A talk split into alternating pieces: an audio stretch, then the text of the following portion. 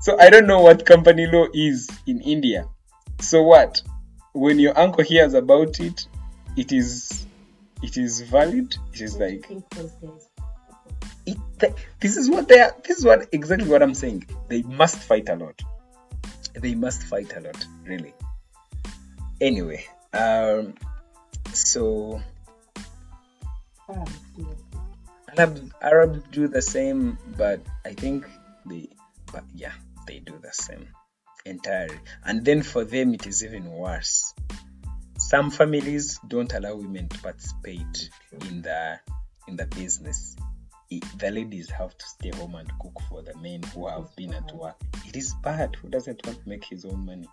I think these guys don't get the urge of making their own money because apparently they have never made their own money. But you people, when you make your own money and test it and test how good it is, you never want to go back to being under someone, really, or having someone bring your money to you. Anyway, come on, you know. I mean,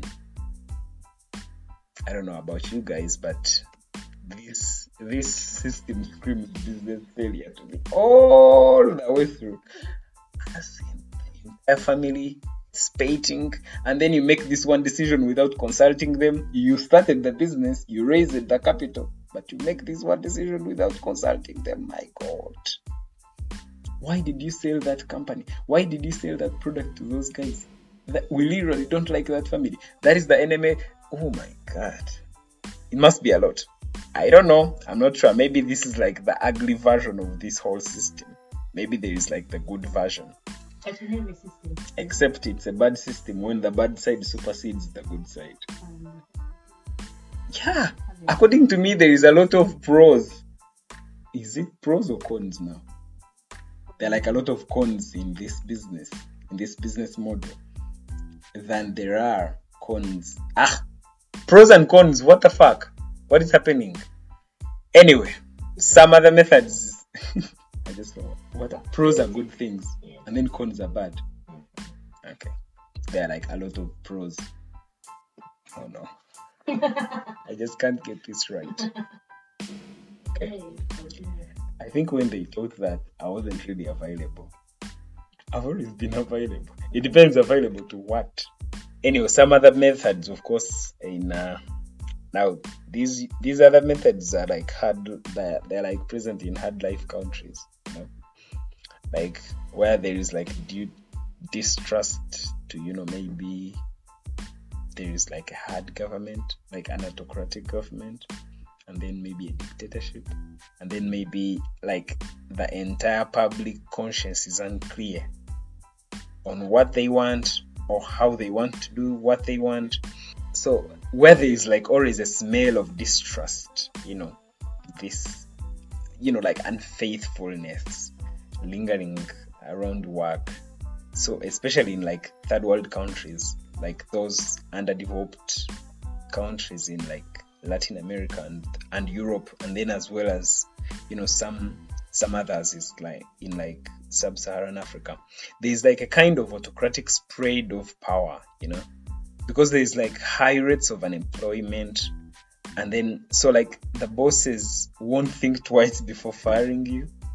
You know when there's like massive unemployment in a country, usually businesses do not tend to hold too long on employees who are annoying.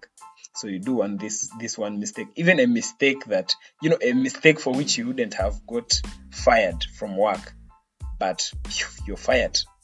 You know, so there is like always that thing, and then you know there is so there is like the boss is like in sense in a sense the boss is like the boss. You know how sometimes the boss is not the boss? But this is one of the cases where the boss is the boss. He's actually saying you're fired and he doesn't need to question to be questioned or he doesn't need to answer to anyone. Yeah. So uh, this kind of system usually also applies in, in you know such and then In some regions that of course regions I want to mention for I've seen people people say a lot of stuff when their podcasts have not gone, you know, like globally, you know, accessible, viral. Mhm. And then when they finally do, people are actually now listening to what used to happen. And then these things, some of the things they said, are actually coming back to them. They're like haunting them now. Imagine you said a particular country relies on a particular concept and it's not good. And then years later, people in this country, maybe the government, or maybe you're, you, you're a big person or maybe you're influential in some way or the other. Mhm. And then some of these things start biting you again. Like someone pulls it out and like one of your episodes, and once something is online, it can never go off. Just know if you take it off, someone else had already saved it. Right?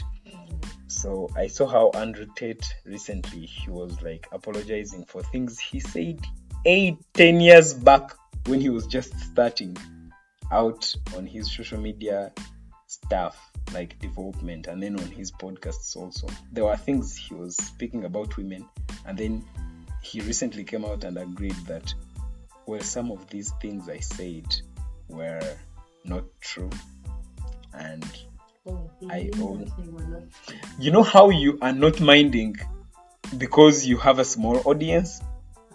Yeah but you don't mind because i mean it's like almost a joke right so maybe he mentioned that maybe it is not good to have women maybe in a family or in marriage to have a woman have that much power you should make the decisions for her and then by then it was okay because he was a small guy right? This is just a small guy. He could have been even joking. But then, now, he's the most influential person on the planet. You have to account for whatever you said. And then people bring this stuff out. And then they cringe you. They start haunting you. You, you have sleepless nights because of the things you said. 20, We have different views of life. 20. We have, we do. But you would agree the way you would express yourself on a national television is not the way the president would express himself on a national television. Because, I mean, no one is going to take, God forbid, right? You're going to be an influential person. Oh, But- I think so. I so. I hope so, actually. But the things you would be saying right now would not be taken too serious as they would if you were the prime minister. Mm. Yeah, so that is it. And so, you know, I won't say it, but I heard that in some regions, um, it's the, the- some companies entrust foreigners to like lead them because some parts of the countries, some parts of some countries of some countries that I, I'm not going to mention, Mhm. that because having a foreign leader is like one way of proving well this is a foreign company only only like this is um this is like a, a, a good company owned by foreigners so it must be good and then the government because they would rather deal with a foreigner maybe an american than deal with a pharaoh annoying ugandan maybe who be, who probably doesn't have money right? Mm. yeah so some countries some some businesses actually do that. I don't know about that kind of leadership skill or about that kind of Does it really leadership method. Does it really work? Good question. But like i said maybe the people who apply it at the end of the day think that it's the only option they have. I mean by the time you start to register someone else as the leader of your company when you started this company when this person wasn't even there you must be feeling the, the, the like the heat in your seat. You must be so frustrated. Like you must be so sure that the government or the policies won't support you in any way if you are like the ceo maybe or the managing director or something like that Probably because you're not. you can say it You do not trust. oh, but come on i think this is beyond trust really You know, you've you've done so much that you've actually not good. And you princess can hide inside. ah Okay, that is one way to think about it. But there is also another way to think about it.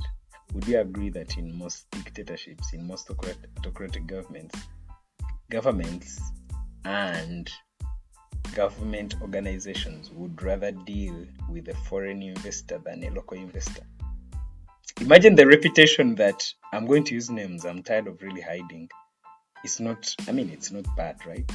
It's not like I'm going to say this person killed another person or something like that. Mm-hmm. Imagine the reputation that Madhvani has with the government of Uganda.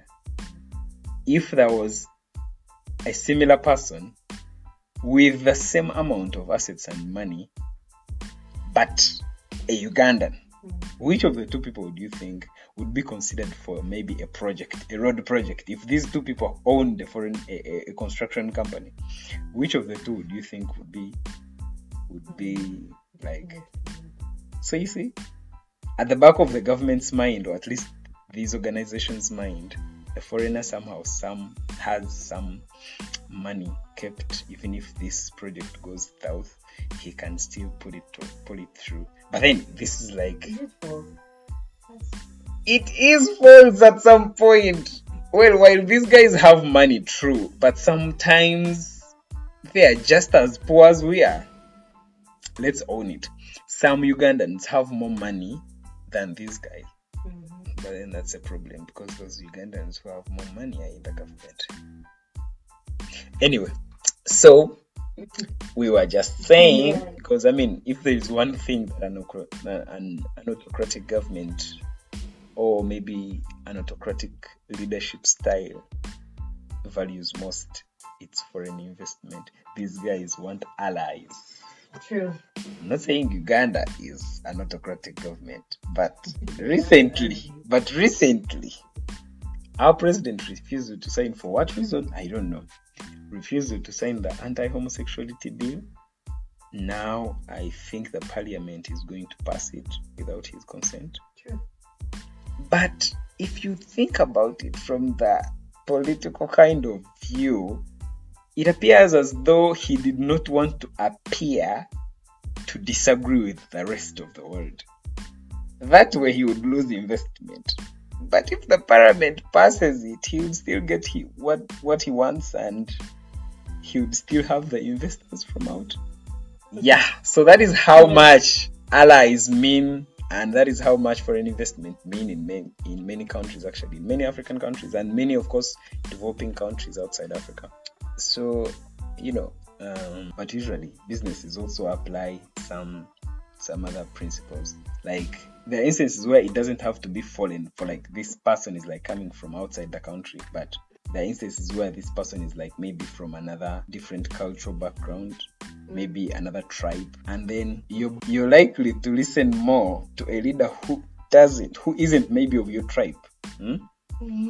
Than you are going to listen to a leader who is from your tribe. At some point there is that level of familiarity. This person was born from here. He literally speaks my language. I know. that's always there. See that's bad. That is bad. Mhm. so i think this system is also good at some point. Start your business get a sudanese no way. make him the managing director. You'll see how competent these young employees will be. Be like eh sudanese will kill you.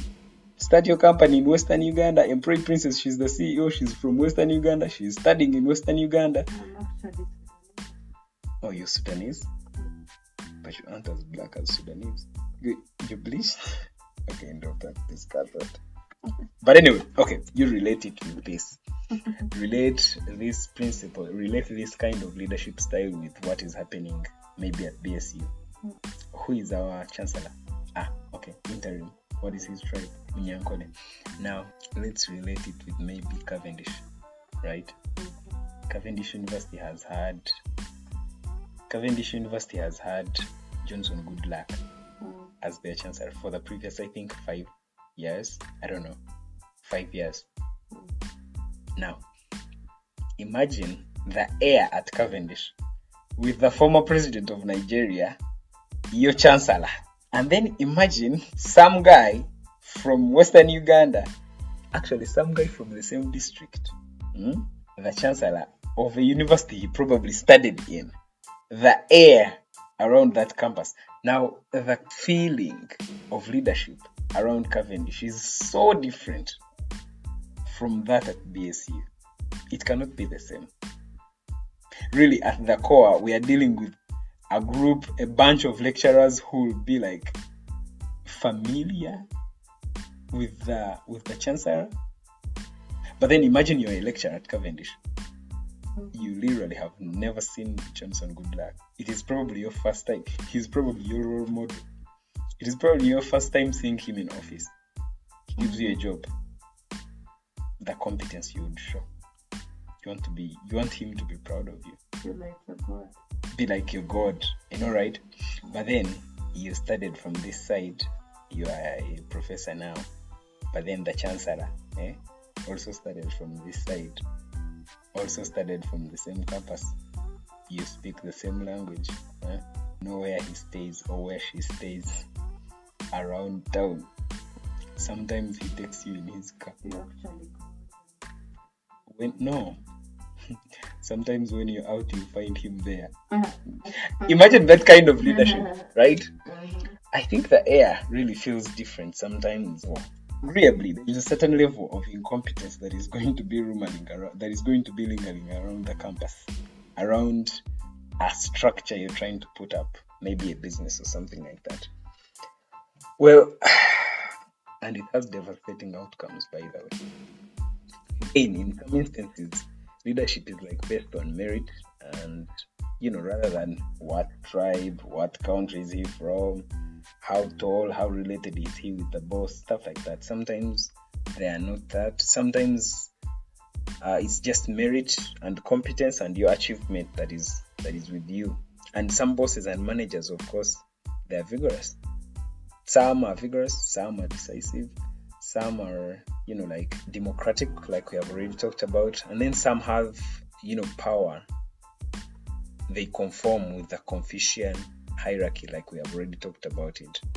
And then some have little involvement in you know the everyday affairs of the company, and then some aim, of course, to like promote the business through official channels, and then some aim to create like levels of administration in a company or maybe in a business, and then some end up founding successes of the business from the from like bureaucracy and apathy. Some actually would rather have bureaucracy. Would rather have though i also don't disagree don't agree with this. Some would rather have a file pass through eight offices for scrutiny before it gets to the person who is supposed to sign it. I I don't think this is a good thing it's it's good but in most cases it's a bad thing i think it is uh, well it is believed that it is the exact same type. Actually, this is the exact same type of leadership that applied in the early days of Ford when it was like growing as a company. It's grown now to, of course, inconceivable heights. It's General Motors. It's like a global car manufacturing giant. But the notion had changed in the late 30s. You just have to cut the bureaucracy. You can't allow a file to go through seven offices for scrutiny and a single signature. You can't allow that to happen. Well, that's exceptional inspection, really. If you think about it, that is good inspection. That is good scanning for scanning scanning the workers. But that's unnecessary. And it drastically slows down work rate and performance. I think the only field in which bureaucracy works well is in drugs and arms dealing.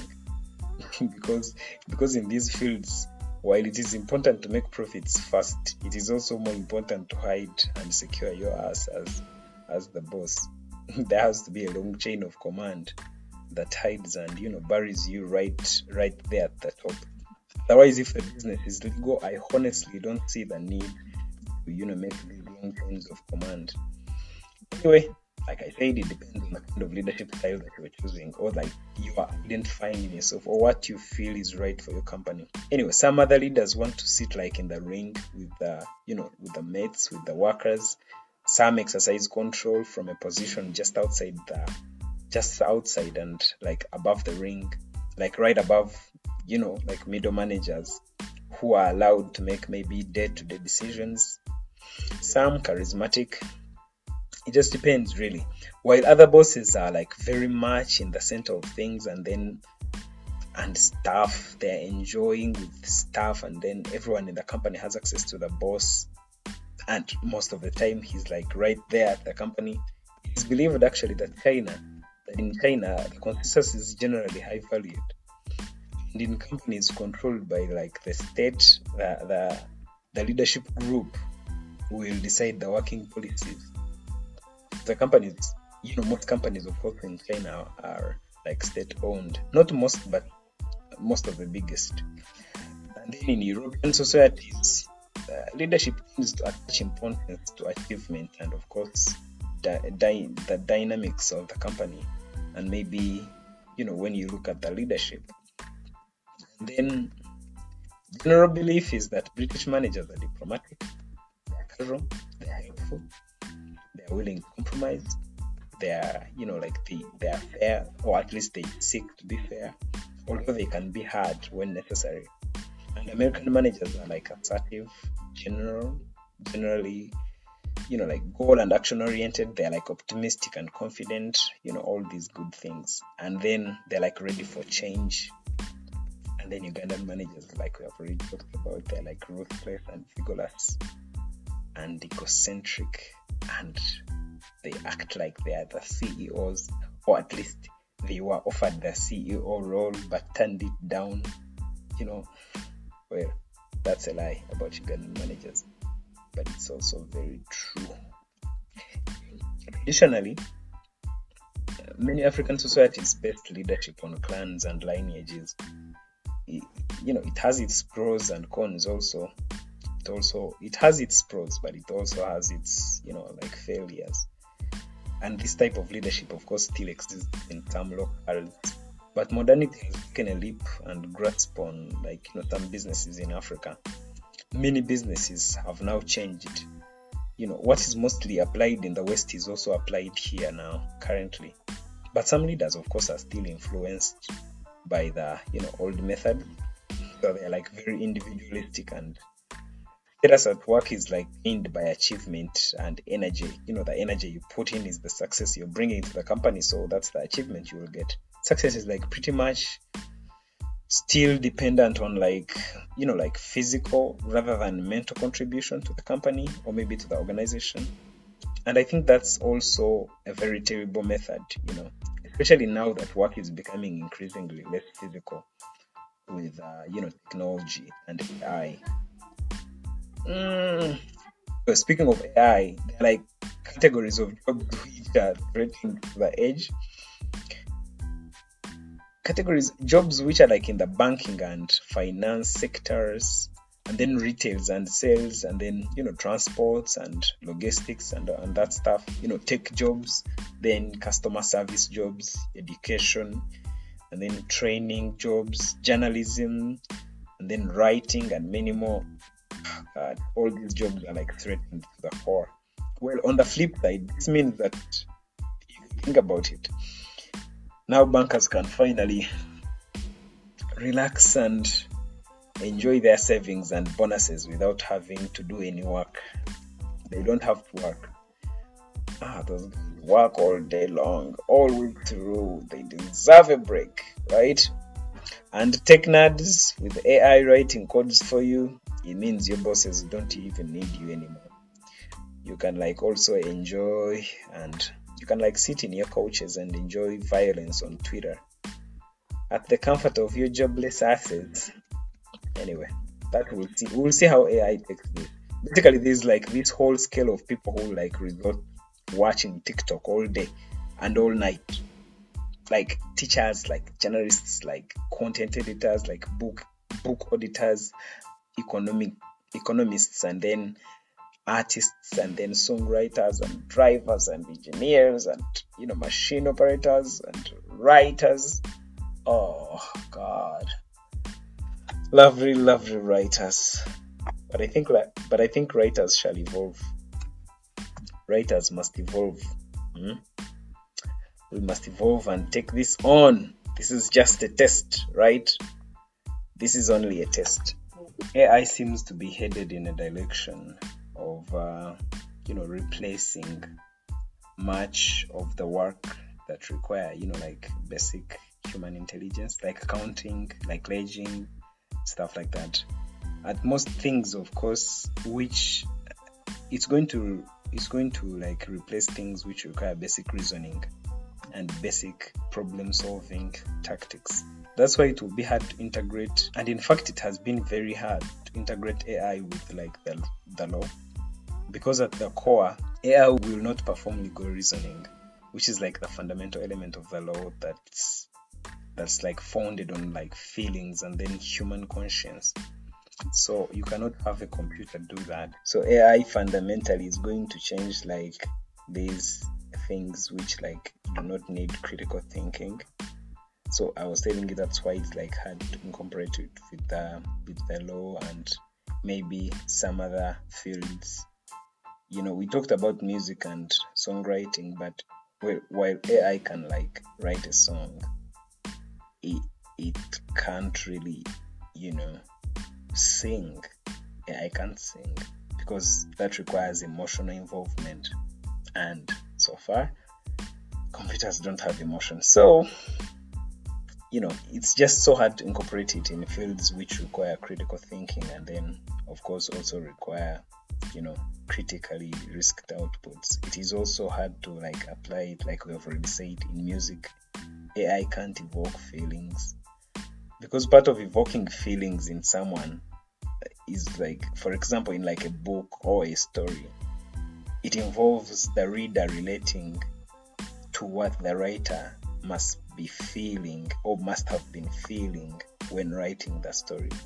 And that can't happen with ai because the reader knows that this story is like completely made up by ai even when the reader knows that this story is completely made up by someone else at least they know it's it's a person he must have been thinking about what he's writing. He just narrated maybe it in a different you know like version of story. So ideally maybe for example even if my story and ai's story are like conceptually and grammatically similar even with all the words similar a reader will still find my story more appealing and relatable than that of the ai because i guess what i'm trying to say is we still have a long way to see AI completely revolutionize work and the work ethic that we basically talked about in this in this episode. At least not until it becomes sentient, and that has that hasn't happened yet. Still, we have to watch out. You have to make sure that you earn that that you learn some, you know, some other skills related to your work as possible, because at some point the best way to outcompete AI will be to like proving that it will be proving an additional skill on top of the skill for which you are like getting employed. Because one thing is, in most cases, AI and these algorithms are like task oriented. Like you find its code is completely designed to perform one specific task in its functionality, in its entire functionality. So if you can like offer some kind of an auxiliary skill on top of that other skill that they're employing you for, I think you'll be like good to go. Like you'll be a step ahead of the AI of the computer that will be looking to replace you at work. Anyway, leadership core is something so crucial for like individual growth, and it's something you can work on and boost really. You can begin now and assess your strengths and you know like weaknesses you identify and understand your personality traits and then your preferences and then your values and you know what motivates what motivates you the things that motivate you on a daily basis. Also you can like start recording insights on how you like interact with others and you know how you handle stress how you like make decisions and then the decisions you make under pressure how they look like or how they turn out. And then you can also evaluate yourself. You can you know like ask feedback from people who like know you well you know like your colleagues managers or mentors if you have one um, friends and even family members. Usually these are people who like hold an opinion about you that you do not know about yourself. These opinions of course these opinions can give you like an insight on some of the things you do well as a leader or give you some clues on some you know on some of the areas about you that you need to work on and improve you know interacting with these people also gives you like a clue of how your daily actions you know affect the people around you. And whatever that is good in a way that you should keep it or like otherwise you should dump it. So you can really work on you know like handle you can you can start working on how you handle your maybe challenges or your conflicts and how you maybe adapt to changing situations. You can learn from others as well. You can like learn from other leaders. You know, you know like people who inspire you. Once you're done with that done with all that checking yourself and testing your limits and testing who you are you can finally experience experiment on like different styles. If you still can't figure out the road to take you know you can just experiment on different styles you can like read through manya listen through this whole podcast and then get these particular styles that we were outlining that we were talking about. You try out different approaches and see what works best for you and your situation. You set principles you know. My colleagues know this best i think because somehow i have, I have people in my circle who are who have like attributed themselves to certain principles and and adhere to these principles no matter what it can be some it can be something really small you know. You can begin by ruling out these small unproductive things that stress you so much and then you can replace them with things which are like transformational maybe which are like also transactional you know things which actually put something on you and then but embedding a principle isn't a good thing isn't an easy thing i must warn you. Because it, means you're swearing to adhere to a principle even if you like very much the things you should have done instead of it you know. The things we have already said are not transformational and are not transactional. So then you test that principle and then you see whether it's aligning with your goals and motives and if it does that you keep it. Then you can reflect on the results and you know you can just literally call it life. You wait and hope leadership and auxiliary skills know you have put up will like come to be tested shortly later. This will be like in business maybe in, or in handling uh, or in handling power or stress or maybe you'll apply it in family and marriage and many more. But somehow it will be applicable and somehow it will help you. Because all these are really an effort to make yourself a better person really.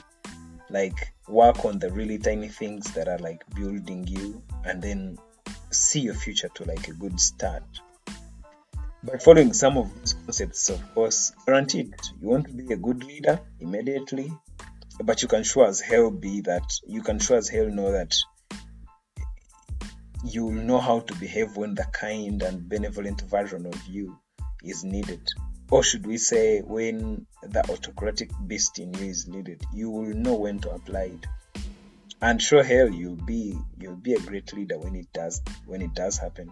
Of course i think it all goes back to to like gaining a better understanding of yourself and your style of command and action when you have power.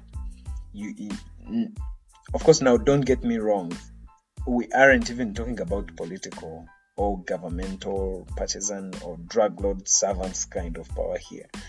Well, partly we are, but mainly we are talking about usual, really small, tiny bits of a, of a commanding perspective. Ones you don't even notice are happening. Like when you're buying a product from a vendor, you have power, the language, and conduct you use towards the seller can like tell you a lot about what kind of leader you are. And when you're requesting or ushering or demanding a service from someone or maybe from like a hotel waitress maybe or a waiter or whichever person is who is like held in this position to listen to you how you act or behave with that person can be like a starting point in identifying yourself and your leadership style, the one, the one that you know that that will be helping you throughout your life. It is good to identify yourself when you're still young and when you're still fresh, when you can still change things about yourself, because it is not good when it's late um, to like uh, start implementing some stuff in your life. You have already committed a lot of mistakes. Sometimes you can't even go back on the things you have already said. We have also already talked about that. When you say things in your youth that you cannot change when you're already old, but you wish you had not said those things, you know, all that isn't good behavior. But when you identify yourself and you know your your your your capacities your weaknesses when you're still when you're still young when you're still fresh in like 20s or 30s or maybe 40s even 40s isn't too late. Or maybe even late you know 19 18 17 16 that's that's a good that's a good way to start. You know you can do all that when you're still that you know like that fresh. So the language and the conduct you use towards these people you associate with every day the kind of show you what kind of a leader you are or when you're like requesting like for services from these people it kind of is good to like start from there to know about yourself. Now when and how all this of course will apply or help you i don't know. It honestly depends on a lot of factors. For instance do you like plan on working for someone else for the rest of your life or are you that kind that's you know are the kind that's like comfortable getting like orders from bosses and focusing on your work? That's a completely different road. In fact if you are the latter this whole episode must have sounded like a little too much for you at some point. Dog shit i don't know. Or really a crappy collection of like nonsense on like maybe imaginative or wishful thinking. I don't know what must be going through your head. But don't get me wrong, I'm not saying working for someone is bad or is a terrible thing. In fact, 90% of the entire world, of the entire working class in the world is, is employed by someone, somewhere. But if you're a hard rock, you're the ambitious motherfucker, shitload that wants to eat from the big table, if you want to belong in the 10% that employs the 90, if you want to be identified by the companies you have like started and the ideas you have put in motion and existence and not by which company you're employed under if you want to like have that if you want to you know have all your wishful financial desires fulfilled then you sure as hell know how important leadership and identifying your leadership style is. And you know what it means for your goals and career as well. Now generally what style is my own leadership? Well, to be honest, I don't I don't think I'm completely sure yet. I'm still nurturing and growing my style, but so far, this is all I had for you guys. Uh, I'll leave you with some clip by um, by Steven Bartlett. Found it online. Anyway, that's all I had for you. Uh, I guess I will catch you on the next on the next one. Adios moments where it matters most, your invisible PR shows up. And what I mean by that is, as CEO, when we were thinking about who to make the managing director or who to make the manager or who we could trust to lead New York City or another country around the world, in that moment, it's like the small, tiny things that appeared in those conversations about how someone had behaved and how they'd acted that made all the difference. And those people will never know they'll never know that Jenny, when I was in New York City getting a text message saying she'd run to the shops because Tom had fallen over and she'd gotten a plaster, was one of the reasons she got promotion three years later. And it's like it's invisible reputation. You don't know you're building it, but you're building it on every single touch point you have with every single person. I'll tell you an example where someone's invisible PR really didn't work, work for them. I'm in New York City again on a plane. I see that guy from Man vs. Food. I think it might be Steve Whitman I see the guy from Man vs. Food. At the time, like I said, we're running the biggest food channel in the world called Love Food at the time. We're doing you know millions of views on this channel. And so I messaged the food team and I messaged my wider team on, on our on our chat. And they go, oh my god, that Man vs. Food guy sat in front of me on the plane. And in our company, we've always had this tradition. Let's not go into it now. But when you start, we ask you what your favourite sandwich is. Long story. So my team, like 400 people in this group, come and ask him what favourite sandwich is.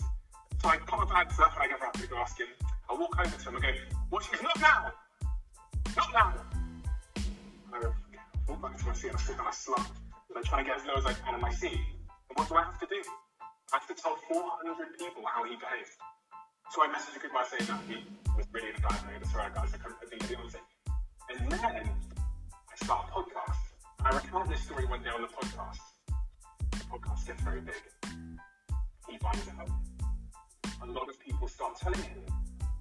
And he tweets me one day, apologising for that. I used it as an example. You never know.